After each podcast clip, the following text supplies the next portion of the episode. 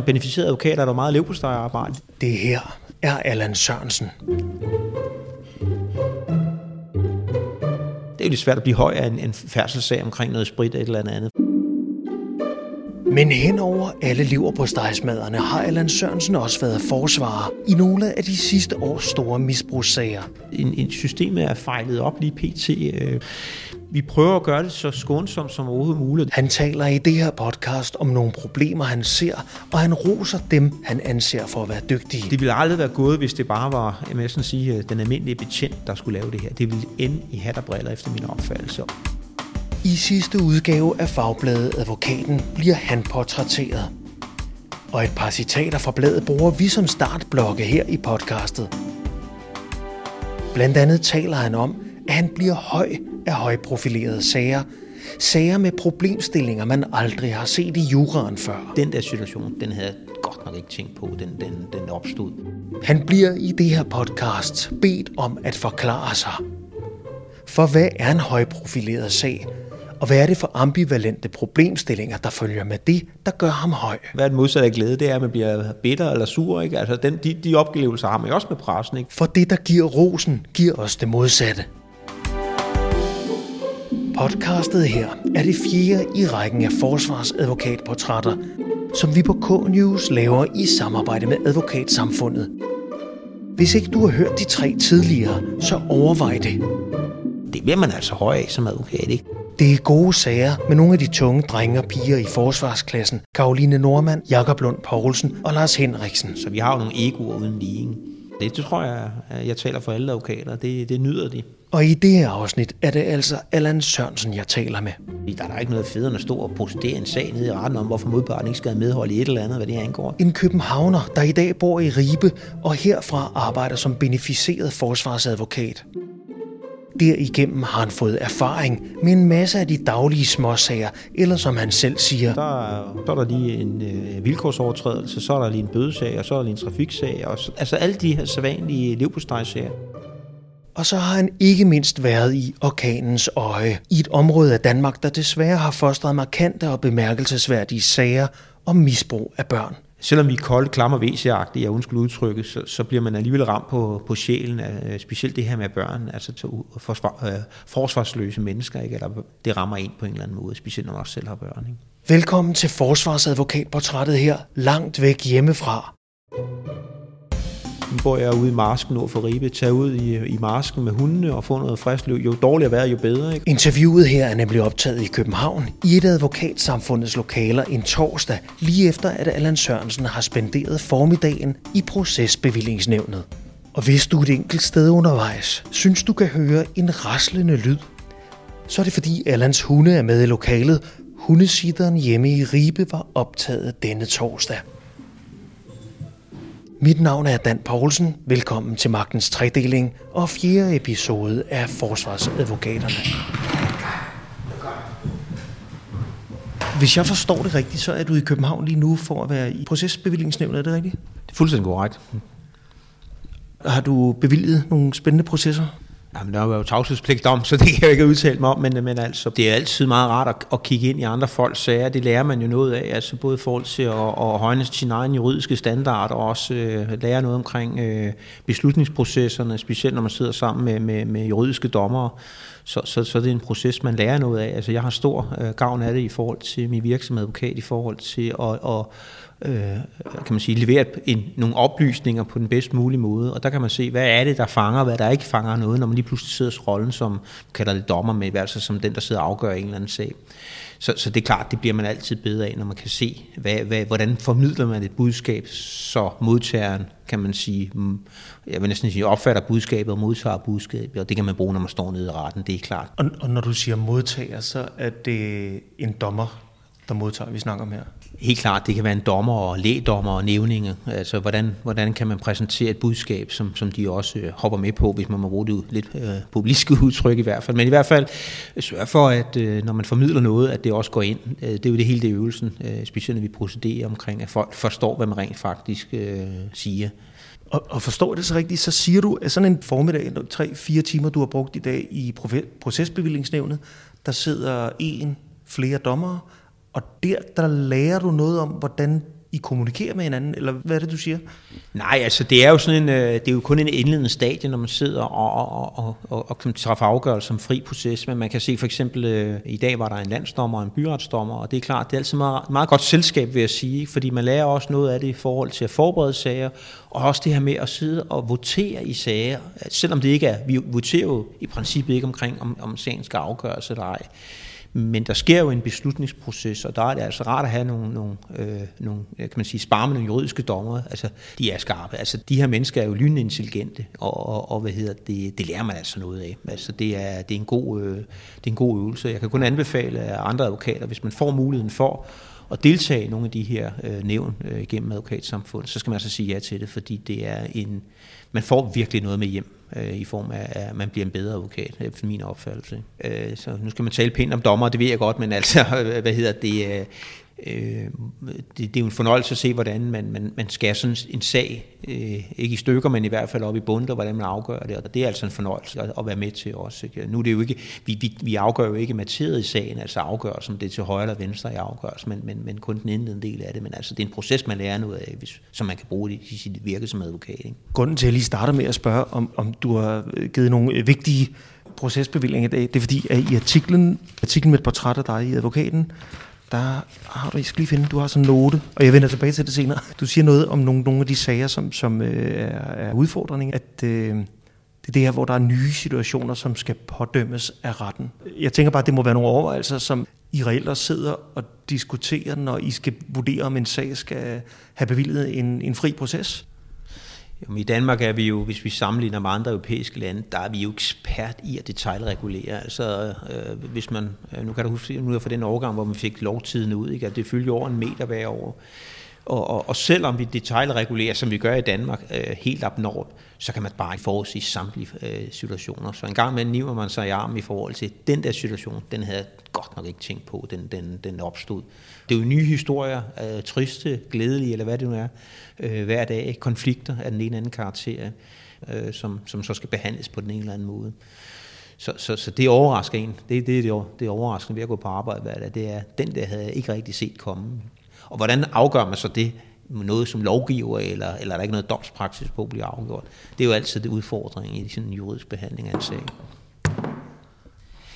Jeg går til rigtig mange øh, børneafhøringer, videoafhøringer af børn. Øh, det kan være misbrug af børn, eller det kan også være vold. Altså de her situationer, hvor kommunerne anmelder øh, et eller andet form for, for øh, øh, vold, misbrug, eller hvad pokker er. Og, og vi har øh, i, i, i Syd- og Sønderjyske, har vi jo haft nogle uheldige sager. Tøndersagen øh, var jo nok den, der initierede det her med hensyn til, hvordan kommuner så på, hvordan man håndterer børn osv. Og øh, man kan i hvert fald se nu, øh, har vi været igennem en periode nu her, hvor kommunerne har en skræk for de her sager. De vil ikke i medierne, de, øh, og, og, og vi har ikke fundet den rette balance i, i, i det her system på nuværende tidspunkt omkring, hvad skal anmeldes til politiet, og hvad skal ikke anmeldes til politiet. Altså vi fik jo afskaffet afsættelsesretten, var det i 97, jeg mener det var. Og, øh, og når man går ned og fører en sag på, at vold mod barn, hvor, hvor faren har lavet et smølfespark mod ben, fordi øh, øh barnet ikke vil trække benet ind i en sovesituation, så mener jeg, at, at det, det skal vi ikke ind på. Altså der, der har vi ramt bunden i form. Prøv lige at skære, øh, øh, du er nødt til lige at, jeg er ikke engang sikker på, at jeg ved, hvad et smølfespark er. Ja, det er jo svært at forklare, men når man, er, når man, når man tager og, og, og bøjer sin pegefinger og sætter den spændt med sin tommefinger og gør sådan her, det kan jeg ikke vise det, men altså, det er et smølsespark. Altså man sådan flipper, flipper sin pegefinger? En eller en flipper sin, sin pegefinger.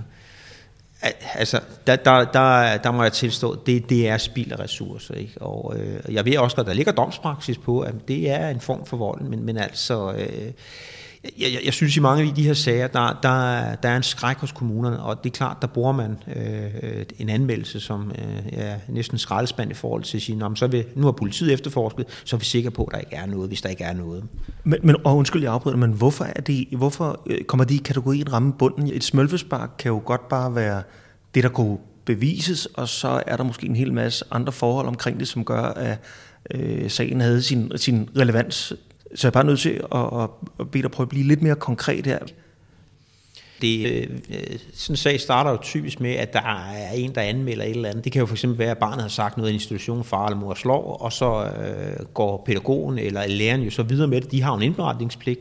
Den går så videre til kommunen, og når de så får det ind, så bliver skidtet så anmeldt, øh, ja, nærmest, det, det bliver faktisk anmeldt elektronisk til politiet, og så starter politiet jo så en efterforskning, og det første, det gør, er ude og, og, og og beskikke nogle advokater. Vi får det, der hedder advokatpålæg, det vil sige, at vi må ikke ret henvendelse til nogen. Så bliver vi inviteret ned til en afhøring af det pågældende barn, øh, ned i et, et, øh, et, børnehus, øh, hvor man har de her mulighed for at optage øh, video af børn, hvor vi så sidder inde i lokalet ved siden af. Og øh, barnet bliver så hapset på et eller andet tidspunkt øh, af, øh, i institutionen eller skolen. Øh, sådan ret overraskende bliver kørt ned og bliver videoafhørt omkring de her, den her anmeldelse, der nu ligger. Og, øh, og, og og de her småsager, hvis man kan kalde det sådan, omkring, hvor det er sådan nede i den lavere ende, det vil jeg kalde smølfespark, det er nok nede i den lave ende af øh, 244 voldsbestemmelsen der har jeg i hvert fald oplevet, at, at det her det er et større indgreb over for børnene. Altså det, det, øh, de føler sig virkelig krænket og intimideret i forhold til både at skulle udtale sig om sin familie, og så en eller anden situation, de har forklaret en pædagog om omkring det her. Ikke? Og der, der har jeg fået sådan efterfølgende tilbagemelding omkring de her børn, øh, at, at de, mange af de her, det, de har virkelig været krænkende for børnene i den ene anden karakter. Øh, og, og, og det er klart, de får en skræk i livet af det her. Der kommer politi, afhøringer og det ene og det andet i forhold til noget, man har sagt til en pædagog det kan godt have sin berettelse i forhold til vold, mistrivelse osv. Og, og, og misbrug. Ingen tvivl om det overhovedet, men, men det er det, jeg siger i forhold til at finde balancen i det her. Altså sortere de her sager. Hvad skal vi bruge krudt på? Hvad skal vi ikke bruge krudt på? Der mener jeg, vi har ramt bund i forhold til den, øh, i, i den her, kan man sige, sorteringsproces, og, og enten rammer politiet og også, også over i retssystemet, eller retsmaskinen. Ikke? Jamen, men jeg er nødt til lige at være, være sikker på, den her smølfesparks ting, var, var, var det en efterforskning, der ikke blev til en sag? Eller var det en sag, der endte med et retsforløb? Den øh, røg i retten med et anklageskrift, øh, og øh, øh, moren var tiltalt for noget almindelig vold, altså noget skub og noget slag, og faren var tiltalt, øh, min han var stedfar, for, det her øh, bejemand, eller jeg kalder det smølfespark, tror jeg det hed. Øh, og de blev begge to frifundet i den sag. Så den var igennem øh, byretten og, og blev afsluttet i byretten med en frifindelse. Og det er klart, at når man så bagefter skal etablere et samarbejde med kommunen omkring øh, foranstaltninger i hjemmet eller støtte eller noget, så kan man selv regne ud, at samarbejdsniveauet er rimelig dårligt. Og hvem går det her ud over? Ja, forældrene skal nok overleve, men børnene, det, det, øh, der er den her ubalance i systemet lige nu, hvor, hvor, hvor, hvor jeg tror, det er altså en af mine kæpheste, det er, find nu den her rette balance i forhold til de, specielt de her børnesager. Vi skal bruge rundt på de sager, hvor der er kød i, men de andre skal vi måske finde på noget andet. Ikke? Og hvorfor er vi endt i dine øjne? Hvorfor er vi endt i en tid lige nu, hvor den ubalance er der? Jeg ved ikke, om vi har den her, nogen kalder det krænksekultur, men med det område, jeg beskæftiger mig med, der kan man se, det starter med Tøndersagen, som kommer som en, en, en bombe øh, i forhold til, til, øh, til, det er i hvert fald sådan en sag, der får øh, både pressen og, og befolkningsbevågenhed. Og så, så er der lige pludselig interesse omkring de her sager, så Brønderslev-sagen og, og, hvad hedder det, Esbjerg-manden osv. Øh, der har jo været et hav af de her sager. Og, og det er klart, der har man jo også i, hvert fald i pressen og i mediebilledet har jo været der en kritik af kommunernes behandling af de her sager, ikke? fordi de har jo været, mange af de her socialforvaltninger har jo været under øh, dimensioneret i forhold til det her type antal sager. Og så op, opjusterer man, hvor kan man sige, øh, midlerne og bemandingen ikke følger med, og så har vi det her, hvor man siger, okay, så kan vi skal bare anmelde den. Det er sådan det indtryk, man får i hvert fald, og så må den rode over politiet, så vi skal sagsbehandle den igen. Øh, det er sådan lidt, man får det indtryk af det. Jamen, det er så det rigtige. Det, det, jeg ved jo selvfølgelig ikke, hvad der sker i maskinrummet hos kommunerne, men, men det er sådan, man står på sidelinjen og får det opfattelse. Øhm, så, så, så, så det er sådan en tid, vi har været igennem siden starten. Og, undskyld, og hvad siger du om kommunerne med det der? Øhm, altså, der sidder rigtig mange dygtige folk i kommunerne, og, og, og, og kommunerne har, øh, det er jo et område, der koster rigtig mange penge, det her. Og det har også byrådspolitikernes bevågenhed i forhold til, at det er en rigtig stor økonomisk post. Og der er selvfølgelig noget økonomi i det her, og, øh, og det er klart, at hvis man sidder med alt for mange sager som sagsbehandler, så kan jeg udmærket godt forstå, at man vender det videre ud af øjnene, fordi man kan ikke lave en ordentlig sagsbehandling. Øhm, og, og der er det, øh, det, det billedperception, vi får, når vi står på den anden side, det er, at man anmelder alt til politiet. Og så er det så op til politiet at vurdere, om der er kød på det ud fra en strafferetlig vurdering eller ej. Altså kommunen kan vurdere hvad som helst, og så foranstalte et eller andet i forhold til serviceloven. Ikke? Og med den formulering, så skød du... Øh Øh, undskyld, jeg skærper formuleringen, men der skød du øh, inkompetencestemplet videre til politiet i forhold til, om de er i stand til at vurdere øh, den rette balance? Overhovedet ikke, fordi politiet får en anmeldelse, og når der kommer en anmeldelse, så skal der jo rejses en sag, og så må man lave noget efterforskning og afhøre det her omkring, hvorvidt den her sag kan bære noget eller ej. Og mange af de her sager ender jo med, hvad den hedder, 41 stykke 2, altså på grund af bevisets stilling, så er der jo ikke grund til at køre videre med sagen. Ikke? Og, og det er klart, øh, jeg har ikke statistik, jeg har ikke øh, empiriske belæg for mine udtalelser på nuværende tidspunkt, men, men jeg tror ikke, at statistikken findes, men hvor mange af de her sager, der, der, der ender ingenting over hos politiet. Man kan i hvert fald høre politifolk øh, føle, øh, sådan lidt, når, når, når man er på tomandshold, at det her, det er, de bliver brugt lidt som øh, håndvask i forhold til mange sager. Ikke? Øh, sådan en, en nulfejls sikringsventil. Yes, og det er, altså, det er jo ikke inkompetence i det her, fordi sådan er systemet, så det er jo mere sådan en fejl i systemet. Altså en, en systemet er fejlet op lige pt. Øh, med de mekanismer, vi har prøvet at rette på over de her, den her tid, der har været. Ikke? Så, så hvad er løsningen så i, i derfra, fra, fra der, hvor du står? Den, den starter over hos de kommunale, ikke, omkring hvordan man, man, man sorterer de her sager. Ikke? At man kan jo se nu også i børnehusene, eller de der, hvad hedder ikke børnehusene, hvad hedder det, familieretshusene omkring, hvor mange sager der ligger, hvordan skal man sortere dem, er det en rød, grøn, gul sag, og så videre. At det volder altså nogle problemer lige nu til at få sorteret ordentligt i sagerne. Ikke? Det kræver hænder, det kræver dygtige medarbejdere, det kræver altså nogle ressourcer, og jeg tror ikke, politikerne er villige til at proppe de penge i, der skal øh, på nuværende tidspunkt. Men, men det må jo tiden jo vise. Jeg tror i hvert fald ikke, vi kan løse det med de økonomiske rammer, der er øh, i det offentlige, øh, øh, inden for den kommunale sektor, øh, og også øh, øh om, om det, det har den rette øh, balance. Ikke? Det var ikke så meget øh, strafferet, men øh, hvad siger du? det var ikke så meget strafferet, men øh, det var mere sådan en politisk vurdering, eller hvad kan man sige, sådan en subjektiv vurdering omkring systemet lige nu, ikke? Altså sådan en overordnet vurdering af... Men er det ikke det, det, det er vel det system, som strafferetten skal fungere inden for altså, det er jo en del af strafferetten af de her børnesager, ikke? hvor der er øh, i hvert fald noget af det, er, det er ikke i balance, kan man sige. Ikke? Øh, der, der, der er, jeg kan ikke finde et bedre ord på det, end, end vi er bare ikke i, i, øh, vi er ikke i, vi er ikke i balance. Øh, og hvornår vi rammer den balance er jo svært at sige. Ikke? Man kan bare sige, at der ligger en, det er i hvert fald en opfattelse, man får, der ligger en skræk hos mange sagsbehandlere. De skal i hvert fald ikke have den her sag på nakken. Ikke? Man kan se det i institutionerne, børnehave, pædagoger og lærere, de skal i hvert fald ikke holde oplysninger tilbage, få dem videregivet, fordi at de har også den skræk at stå med en eller anden sag, som ligner tynd eller nogle af de andre sager. Ikke? Øh, så, så det har en afsmittende effekt i forhold til de mennesker, der arbejder i institutioner. Ikke? Og så er der så helt den der, det er jo sådan en anden diskussion med en mandlig medarbejder i institutioner. Ikke? Øh, altså, det er jo snart en, en saga blot, ikke? for der er jo ikke nogen, der tør arbejde i forhold til de risici, der er som mandlig pædagog og så videre. Men det er jo sådan en helt anden diskussion. Altså, nu, er jeg, nu har jeg selv to, øh, to døtre, ikke? hvor man kan sige, at, øh, at øh, jeg kan da godt se, at de skal da have, altså, de skal da, de skal da opfostre sig en mor og en far, men de skal da også have både en mandlig og en kvindelig, kan man sige, input i forhold til deres opvækst og så videre. Hvis der ikke er nogen mandlige pædagoger i institutioner, så får vi en, så får vi en forkert udvikling, ikke? Hvor, hvor, hvor jeg frygter lidt for, at vi nok måske skal tilbage til nogle klassiske dyder, eller, eller et eller andet for systemet er lidt i utrygt, men, men, men det er så lidt ud over mit, øh, kan man sige, mit, mit, mit område omkring strafferetningen. Men det, det, det er jo nogle sjove observationer, man kan se, øh, når man begynder at få en alder, kan se, hvordan samfundet har udviklet sig over tid. Ikke? Sådan lyder altså observationerne fra Allan Sørensen, der har været jurist i små 30 år og advokat i små 20, og som netop her i efteråret har været forsvarer i en af landets tunge misbrugssager, den der er kendt som Vejen-sagen. En sag, vi kommer kort ind på til sidst i den her snak. Og som interviewer af Allan Sørensen, og som den, der også har redigeret samtalen og klippet enkelte dele ud, vil jeg gerne understrege, at Allan Sørensen ikke stiller spørgsmålstegn ved børns udtalelser om misbrug. Det må aldrig opfattes som bagateller. Allan Sørensens pointe handler om, at vi i Danmark ikke har fundet den rette balance i systemet, vi gerne vil have skal passe på børnene. De ramte børn ser forsvarsadvokaten ofte første gang til en videoafhøring. Det sker, når han udpeges til at være forsvarer for en af de forældre, der eventuelt står foran en anklage. Det er i den på en gang følsomme og uafklarede situation, han første gang hører om en sag, han eventuelt skal føre.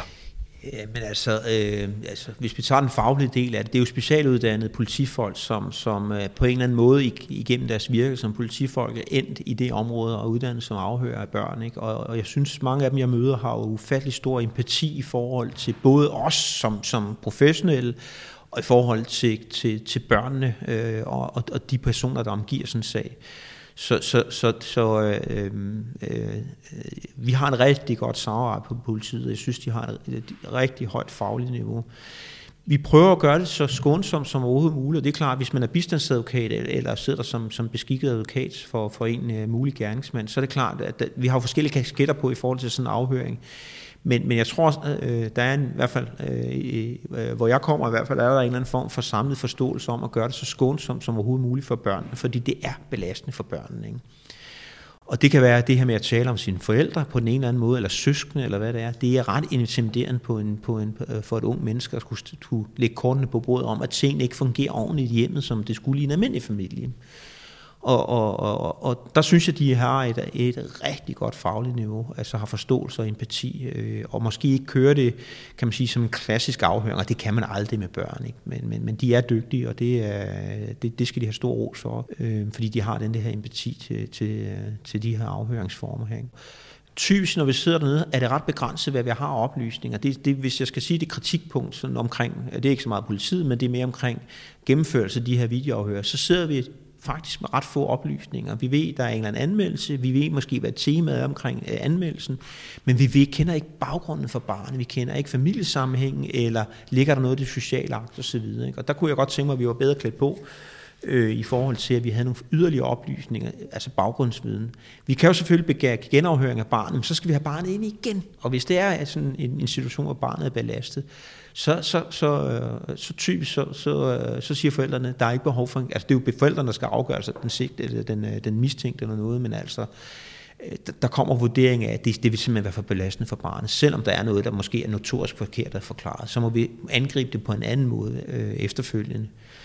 Så, så, så man kan sige, at det her samarbejde omkring slagplanen, fordi politiet ved lige så lidt, som vi gør, når vi går i gang med de her afhøringer, de har ikke mange flere oplysninger, end vi har i de der situationer der. Ikke?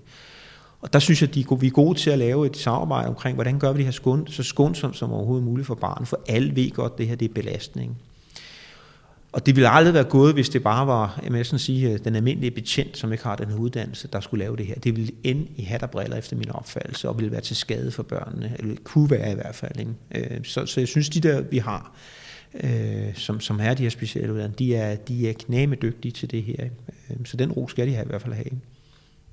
Og det er klart, at det her med at høre børn, der har været udsat for alle mulige mystiske ting, at den ene anden øh, grumme karakter, og høre det hver evig eneste dag, det, det kan man godt mærke på dem, at det, det er noget, der trækker på dem. Ikke? Det gør det også på os. Ikke? Altså, øh, selvom vi er kolde, klammer, væsjagtige, jeg undskyld udtrykket, så, så bliver man alligevel ramt på, på sjælen, øh, specielt det her med børn. Altså, der er et eller andet omkring, at det, det, det tror jeg ligger i alle, alle os, at det her, når det er børn, altså forsvar, øh, forsvarsløse mennesker, ikke? eller øh, personer, eller små børn osv., det er klart, det, det, det, det, det, det, det, det rammer ind på en eller anden måde, specielt når man også selv har børn. Ikke?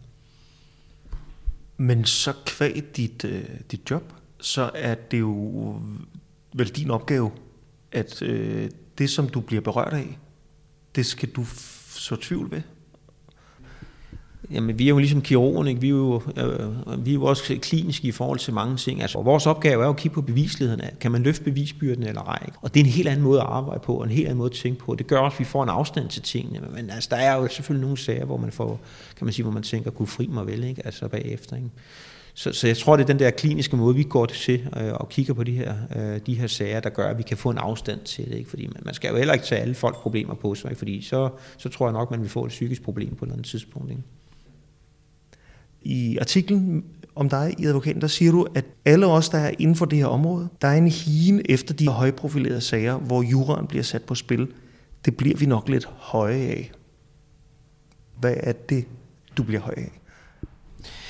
Jeg tror, jeg tror, hvis man skal være hånd på, værte, på, på hjertet og være 100% ærlig, så tror jeg, vi, jo, vi er alle sammen higer efter noget opmærksomhed i det, vi går og laver. Det tror jeg, uanset hvad for et erhverv man har. Ikke? Og det er klart, at har man en højprofileret sag, hvor der er presse på og interesse og tilskuere og, og, og, og har rettens opmærksomhed, så det bliver man da høj af, at der er interesse om det, man går og laver. Så det tror jeg ligger i os alle, uanset om vi er advokater eller hvad vi laver. Øh, og, og, øh, fordi der er jo som beneficeret advokat, er der meget levpostejarbejde. Det tror jeg alle ved, som arbejder inden for det område. Altså en almindelig dag i retten er jo, øh, altså der er, øh, så er der lige en øh, vilkårsovertrædelse, så er der lige en bødesag, og så er der lige en trafiksag. Og så, altså alle de her sædvanlige levpostejsager, der kører igennem øh, retsmaskineriet hver evig eneste dag. Ikke? Det er jo lidt svært at blive høj af en, en færdselssag omkring noget sprit eller et andet, fordi det er jo samme historie, vi hører, ikke hver gang, men næsten hver gang. Ikke? Men, men, men det er klart, hvor der er noget, noget særligt juridisk, hvor, øh, hvor man øh, har brugt adskillige timer på at grave sig ned og måle der veje øh, argumenterne, ikke? og der er virkelig er noget, hvor man kan sige, der får man sit excellent, øh, kan man sige, øh, øh, udfordret, og så samtidig også, øh, at der, der, der er pressebevågenhed. Det bliver man altså høj af som advokat. Ikke? Der, der er man øh, top of the pop i forhold til, hvad, hvad det er. Man kan ikke gøre det hver dag, det kan man ikke, så det, det vil jeg ikke bryde mig om, men altså en gang imellem, så er det altså, så er, det må vi sige som advokater, vi elsker opmærksomhed. Øh, det gør vi altså. Vi har jo nogle egoer uden ligning. Og hvad er det så for sager? Ja, men altså, høj kan jo være mange ting, hvis man har et misbrug, men altså, men, men, men altså, der, der, der, altså, når man kigger tilbage og siger, der er altid nogle sager, der springer op, altså, og det kan være forskellige årsager. Altså, der er nogle sager, hvor man har, har øh, ført dem igennem og tabt med brag i byretten og landsretten, og så sidder man med den mavefornemmelse, at det stadig er det forkerte resultat. Altså, det, det, dem kan jeg godt huske. Altså, jeg har et enkelt eller to, hvor jeg stadig den dag i dag øh, har den mavefornemmelse, det, der var, det var et forkert resultat. Også alvorlige sager, ikke? Men, men altså, det må man jo acceptere ret. Hvad, hvad er det for nogle? Det er typisk misbrugssager, ikke? altså med, med børn, ikke? Hvor, hvor, øh, hvor, øh, hvor man sidder bagefter og siger, er det nu det rigtige resultat? Og specielt hvis det er alvorlige sager, så sidder det dybt ind i mange år, ikke? hvor man kan sige, ah, var det nu det rigtige resultat? Ikke? Det er der ikke noget at gøre ved. Det er jo, det er jo systemet, øh, og det må man jo bare acceptere rettens afgørelse. Ikke? Og så er det dem der, hvor der, man kan man sige, de, de, øh, de, de skæve sager, Øh, Øh, jeg har haft et par stykker med, øh, med udlændingeret og opholdstilladelse i Danmark, hvor man, kan, hvor man sidder og siger, det er delt ud med ikke i orden, at de ikke kan få lov til at være i Danmark og, og arbejde integreret. Alle de der, vi, vi også kan se i pressebilledet, ikke? hvor man siger, at det, det, er simpelthen ikke, det, det er simpelthen ikke i orden ud fra en almindelig, kan man sige, human standard. Det, det, det bør vi kunne gøre bedre. Ikke?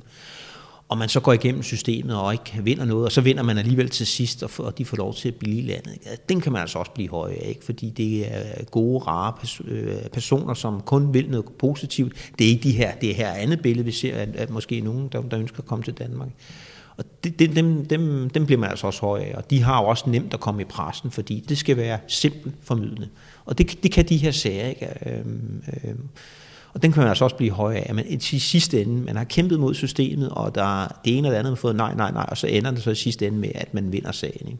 Det bliver man høj af. Og det er så også kun en ekstra jeg vil sige, gevinst, at pressen også synes, at det her det også er rimeligt og ret øh, i sidste ende. Det kan man blive høj af. Det er dejligt. Så det vil sige, at det er to ret forskellige typer sager. Den ene type sager, der er pressen med din klient, hører jeg dig sige, og så er der de der meget store, tunge misbrugssager, hvor det vel er det modsatte, der er tilfældet. Jamen altså, de der specielt øh, de, de, de, de profilerede misbrugssager er jo typisk et, øh, altså hovedreglen, øh, jeg ved ikke, om man må sige det her, fordi der sidder pressefolk til stede, men hovedreglen er altid, kom først i pressen, så vinder du sagen. Det, det er tommelfældereglen, fordi når den først er sluppet, øh, Øh, øh, sådan sag det her, så er det op ad bakke i forhold til at vinde præsten og vinde, kan man sige, øh, historien eller narrativet, den, øh, den sag, der nu øh, øh præsten refererer i. Og, og, og vores problem typisk i de her sager er jo, at vi, der, der er jo dørlukning i de her sager, typisk så bliver folk varetægtsfængslet dørlukning, det vil sige, at vi kan jo ikke sige en pind om, hvad sagen handler om. Og det vi har kunne se en tendens for mange politikreds, det er, at de bruger Twitter til at stikke sagerne, altså oplysninger fra sagen, Øh, Øh, fordi der sidder typisk en, øh, en, en meget livlig eller meget øh, ivrig kommunikationsafdeling, som selvfølgelig gerne vil ud og markedsføre politiet, og nu gør de handelkraftige osv. Det betyder så, at så kan politiet sidde og, og, og give oplysning om sagen på Twitter, eller sende tweets ud, eller, eller pressemeddelelser eller noget, hvor vi sidder som advokater med fuldstændig mundkur på. Øh, der er det svært at vinde sådan en sag i pressen bagefter, fordi at når den har først været måske igennem i møllen i et års tid, eller et halvt års tid i pressen, og så kommer man ned i retten, skal have afgjort sagen, ja, så har du i hvert fald tabt sagen i pressen, fordi du ikke var først med historien, og fordi du ikke har haft mulighed for at kommentere på den undervejs. Det gør, at de der sager der, de er, øh, de, de er svære bagefter, fordi hvis man så går hen med et resultat i, i, i sagen, og et gunstigt resultat, ja, så, så er det jo ikke interessant at formidle pressen længere, fordi så har vi ikke held og skurken, fordi så endte det ud bare ingenting, og så er det ikke interessant for pressen længere, og, og kan man sige, og, og, og i hvert fald booste op. Du, du bruger sådan en formulering, de kan være svære at vinde i pressen. De kan være svære at vinde bagefter. Hvorfor skal de overhovedet det? Er det ikke fuldstændig underordnet i forhold til, hvad det egentlig handler om? Fordi det er vel, det er vel inde i, i retten, jeg, jeg tror, at, øh, altså, at, at, at vi, vi er jo i daglig øh, udsat for påvirkning altså af nettet, aviser og de oplysninger, der tilgår os på smartphone osv. Vi bliver bombarderet med, med, med, med historier af den ene eller anden karakter. Og det påvirker os. Altså, øh, så, så er spørgsmålet, påvirker det nogen i beslutningsprocessen, om det er til højre eller venstre? Jeg ved det ikke, men jeg kan bare se, det virker i alle andre, så hvorfor skulle det ikke også virke i forhold til nævningen, lægdommer med videre? Vi siger til dem, I skal tage den viden ud af hovedet og afgøre det ud for, at der bliver præsenteret nede i retten. Altså det, det er jo en instruks, vi giver til dem dernede.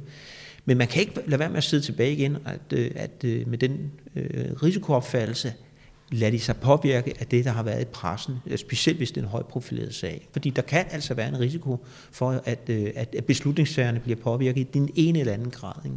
Så det her det handlede om at, at, øh, at vinde i pressen, mens sagen kører, inden en afgørelse bliver truffet af lægdommer og sådan set også dommer. Ikke? Men jeg skal bare lige være sikker, dommerne, dem der i sidste ende er stopklodsen her, siger du også, at der er far for, at de lader sig påvirke? Fordi du startede med at sige, at de var mega skarpe. Nej, jeg tror risiko, hvis man skal skære ind til benet, så er det lægdommer og, og, og, og nævning. Kan, altså, de er jo også, altså, de, vi er jo alle, det er vi advokater også, øh, øh, kan man sige, påvirkelige i den ene eller anden grad. Ikke? Jeg tror bare, vi skal være mere realistiske i forhold til, øh, og, og måske mere øh, kigge ind i os selv og sige, ja, jeg bliver påvirket. Og det er jo ikke en, jeg vil sige, det er jo ikke en dårlig menneskelig egenskab, at vi kan påvirke, og vi kan ændre mening undervejs. Det, det er ikke det. Jeg siger bare, at der kan være en risiko, og det skal vi, det skal vi være ærlige overfor, at der kan være en risiko omkring at blive påvirket undervejs. Ikke? Og der er jo pressen et, en spiller i det her i forhold til, at de formidler jo budskaber, og de formidler historier og narrativer. Og der er det klart, at hvis det er sådan en højprofileret misbrugssag, hvor narrativet hele tiden har været igennem, ja, så står man tilbage og siger, jamen altså, øh, i, i, de, de, der, der er jo noget om det, så når pressen skriver på den her måde. Ikke? Du taler jo selv lige om det her med, øh, hvad det er, du som, som advokat kan blive høj af. Og der nævnte du faktisk også meget omtale, og pressen interesserer sig, sig for det og sådan noget. Så, så øh, balancen imellem din irritation på pressen, og opmærksomheden, som dine sager kan få der, der er med til at give dig glæde ved dit arbejde. Øh, det lyder som et ambivalent forhold til den her virkelighed. Jo, men det er svært. Det, jeg synes, det er hammerende svært at operere med pressen. Jeg, og, og, og vi, vi øh, jeg, jeg siger det også altid. Øh, Hvis jeg lige må fordi mere end det, hvordan du opererer med pressen, ikke, så prøver jeg lige så meget at finde ud af, hvad du tænker om den der, jeg bliver høj følelse. Det, du bliver glad over her, der må du være noget ambivalent til det. Jamen altså, det er jo tvirke svært. Der kan jo også være, hvad, hvad kan man, hvad er den modsatte af glæde? Det er, at man bliver bitter eller sur. Ikke? Altså, den, de, de oplevelser har man jo også med pressen, ikke? hvis man bliver citeret forkert, eller de ikke har kan man sige, fattet, hvad sagen går ud på. Så, så, så, så øh, vi bliver fanget lidt i vores egen lille ego en gang imellem, fordi vi, vi, vi ser sagen kun fra en side. Ikke? Advokater har jo ikke giga ego, ikke? Og, og, og, vi elsker opmærksomhed. Ikke? Altså, det er også derfor, at øh, altså, jeg er blevet procedureadvokat, fordi der er der ikke noget federe end at stå og procedere en sag nede i retten om, hvorfor modparten ikke skal have medhold i et eller andet, hvad det angår. Og man har en god sag. Det er jo, det er jo en god dag i retten. Ikke? Det er jo, der er ikke noget bedre at have en god sag nede i retten, og det forstår modparten ikke, men det forstår dommeren. Ikke? Så det er jo fantastisk. Så er det en god dag i retten. Ikke? Jeg kunne godt tænke mig at øh, afrunde med lige at spørge dig til, til den ene meget store sag, Vejen-sagen, som, som øh, er lige blevet afsluttet her for en lille måneds tid siden. Du sagde umiddelbart efter, øh, at, at det her også er en dom, der endnu en gang overraskede dig lidt. Den sag var, øh, den lå tilbage i slutningen af 80'erne, starten af 90'erne, og det vil sige, det er 30 år tilbage i tiden. Og øh, man kan jo spørge sig selv om, hvad lavede jeg den 18. april øh, 1987? Jeg kan altså ikke huske, hvad jeg lavede. Og det er klart, at når, når sådan en sag ligger tilbage øh, i tiden, så skal man jo binde på de der forklaringer, du er op, binde det op på et eller andet. Og øh, øh man kan sige, at i den type sag er det jo, øh, Øh, der er det jo rigtig svært, øh, øh fordi der er jo ikke nogen objektive bevisligheder, altså der er jo ikke DNA eller, eller noget andet, der er jo typisk heller ikke nogen vidner til sådan nogle sager, så, så man skal jo stykke sådan en sag sammen på alle mulige andre måder med, med vidneforklaringer. Og, og, og man kan selv regne ud, at, øh, at øh, øh forklaringerne gik jo lidt højre og venstre i forhold til, øh, hvad man kunne huske og ikke huske. Og det gælder jo, hvis det var set alle, der afgav forklaring den sag. Nu er der jo nogen, der afgav for, for lukkede døre, så dem kan jeg selvfølgelig ikke referere, hvad der blev sagt der. Men man kan selv regne ud, at det, er, det, det, er, det kan være ganske vanskeligt at huske tilbage så lang tid, detaljeret osv. Noget af det, vi procederede på under sagen, øh, det var påvirkning Øh, og øh, vi har, vi, det har været op et par gange øh, i forbindelse med, med justering af forældelsesreglerne inden for de her øh, områder, der er risiko for påvirkning.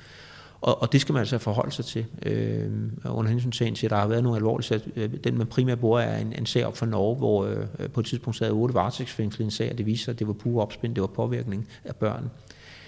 Og det er også derfor, man skal være, man skal være, man skal være særlig agtpågiven i forhold til, til så gamle sager omkring forklaringer osv.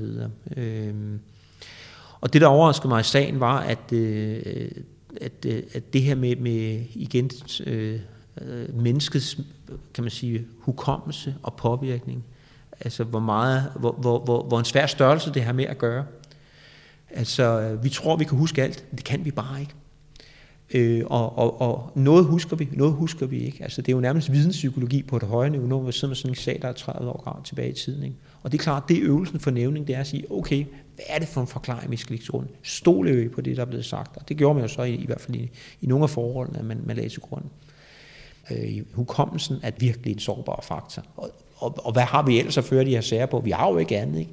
Den eneste måde, man kan afgøre sådan en øh, sag på vi kunne se, at, øh, at, øh, at, at altså i byretten var der jo dissens til højre og venstre, og der kan man se, at også professionelle har en vurdering af sådan en sag, hvor man kan sige, at de almindelige nævninger har en helt anden vurdering af den her sag. Det kunne man også se i afgørelsen. Vi tænker anderledes også, der er professionelle aktører kontra. Og skal lige helt ud, pap. Hvordan var det, dissensen læser her i Jamen, det, var, det var lidt frem og tilbage, så det er svært at, sådan at være konkret på det. Vi kunne bare se, at der var dissens lidt til højre, lidt til venstre og så videre. Specielt i byretten var det helt udtalt. Der var dissens til højre og til venstre. Og det viser meget godt omkring øh, både dommer og advokater og, og anklager. Vi tænker, altså, når vi tænker bevisligheder og hvordan man løfter bevisbyrden, så, så har vi en eller anden standard. Men når vi trækker almindelige borgere ind, der skal afgøre de her sager, de ser verden på en helt anden måde. Det er helt tydeligt. Og, og, og om, øh, om, om det er godt og skidt, det, det skal jeg ikke være dommer over, øh, hvad det angår. Jeg kan bare konstatere, vi ser verden forskelligt. Men det svageste led, hvis man må bruge det udtryk, det kan ikke øh, forstås negativt, det er lægdommerne. Har man dem med, har man ikke dem med? Fordi det er også dem, der er med til at afgøre sagen, fordi de er ikke professionelle. Du, du må simpelthen lige forklare, når du siger, det svageste led, det må ikke forstås negativt. Hvordan, hvordan kan det ellers forstås? Ja, det, det, jeg, jeg, jeg ved ikke, om det er at sætte det på spidsen, eller hvad det er, men altså man kan sige, os, der render i det her system til daglig. Dommer og anklager advokater ved udmærket godt, hvad det her går ud på. Det er jo det, vi får vores penge for i forhold til at kunne servere en sag, og, og så den gør, kan man sige, den er gnasket igennem, tykket og spist, og så er, er problemstillingen smidt på bordet. Øh, og, og man kan sige, altså vi, vi render i det til daglig, vi ved godt, hvor, hvor tingene er hen. Vi skal måske ikke have det tykket så meget, hvor, hvor mod lægedommerne en gang imellem er man nødt til ligesom at, at, at, ikke kalde det simplicere, men i hvert fald øh, gøre det knivskarpt, hvad er I skal tage stilling til når, øh, når, når man skal træffe en afgørelse. Jeg vil sige, at i nogle retslokaler kan man faktisk se, at det er ikke dommeren, man taler til. For eksempel i nævning, nogle nævningssal, der er pulten, den er ret over mod nævningen, og ikke mod dommeren. Ikke? Og det kan man jo sådan, hvorfor det? Jamen det er fordi, man taler til nævningen, fordi de har i hvert fald en vægt i det, det her. Ikke? Om de så er det svageste led, eller hvad, det er, det er måske lidt negativt lavet ord, det, ikke, om man kan trække det tilbage, eller men i hvert fald, der, der, det jeg prøver at sige, det er, at man, man opfatter verden, altså man, man opfatter verden forskelligt, fordi vi, vi, vi, vi sidder med en, en, en forskellig opfattelse af verden. Øh, og om det er det svage led, det ved, det ved jeg ikke, man skal bruge det, om det er det rigtige udtryk. Nu fik du i hvert fald nuanceret det. Ja, tak. øhm, ser du sådan en sag som, som øh, Vejen-sagen her, hvor øh, det er blevet afgjort ud fra meget, meget få håndgribelige beviser, men udelukkende vidner. Ser du afgørelsen her i sagen som et udtryk for en ny retspraksis i forhold til, at vi er jo i en ny tid med en ny type ikke eksisterende forældelse? Man kan i hvert fald sige, at det her med øh, øh bevisvurdering, og det er jo det, der, det er, det der er kernen i det her, det er jo bevisvurdering af de her type sager her, så skal der nok måske lidt mindre til, når det er tale om misbrug af børn, frem for hvis det havde en anden type sag, hvor der skulle måske have været lidt mere håndgribelige beviser det er svært at sige, om der er ændret praksis. Man kan bare sådan, uden at have, kan man sige, øh, empirisk belæg for det eller noget, så, så står man måske tilbage og siger, vurderingen er i hvert fald anderledes i den her type sager, end hvis det havde været en anden type sag. Øh, hvor snittet skal ligge osv., det, det, det ved jeg ikke, men, men, men, men, men det er en anden vurdering, der bliver lagt til grund. Det, det tror jeg nok, man kan sige, uden der er nogen, der, uden man træder nogle overtagerne. Om det skal være sådan eller ikke sådan, hvor det snit skal være, det er, det, det er svært for mig omkring at, at sige noget klogt om Altså i vores sag, der, der, der havde de en vurdering af det her, og det kan man være enige om eller uenige om, men, men både byret og landsret ramte de nogenlunde ens i forhold til vurdering af, hvad der kunne løftes af bevisbyrde eller ej. Det var ikke det store forskel for min klients vedkommende. Godt, at vi stadig ved, at dommerne er skarpe. Ja, men det, det er... De, altså, Altså jeg vil sige, i forhold til, til når man sammenligner med andre hvad hedder det, øhm, øh, landes øh, standarder osv., så, så, så, så har vi trods alt en vis standard i Danmark, altså i forhold til hvordan... Altså vi er jo meget sådan skandinavisk, praktisk anlagt i forhold til vurderingen, de her sager. Gudskelov, vi er det. Altså vi er ikke så formalistiske og, og har procedurer, barristers, solicitors og så videre, det ene og det andet, hvor man lægger begrænsninger ind i hele systemet. Vi afgør dem her ud fra sund fornuft, de her sager. Ikke? Og, og gudskelov, vi stadig har sund fornuft i retssystemet herhjemme. Og det kræver kræver der også nogle, nogle fornuftige mennesker, der sidder den anden, øh, anden ende, og det, det, det synes jeg, der er. Det synes jeg, der er.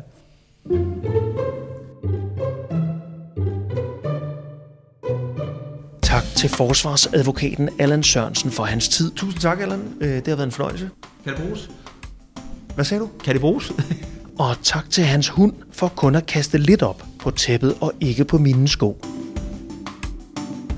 På K-News laver vi ugentlig podcastet Magtens Tredeling, som det her portræt også er en del af. Du kan nemt finde de tre tidligere forsvarsadvokatportrætter, samt hele det store bagkatalog af over 100 Magtens Tredelinger. Find det hele i din podcast-app eller på vores site. Adressen er k-news.dk. Mit navn er Dan Poulsen. Tak for medlytningen og del meget gerne snakken med Allan Sørensen, hvis du synes andre fortjener at høre det.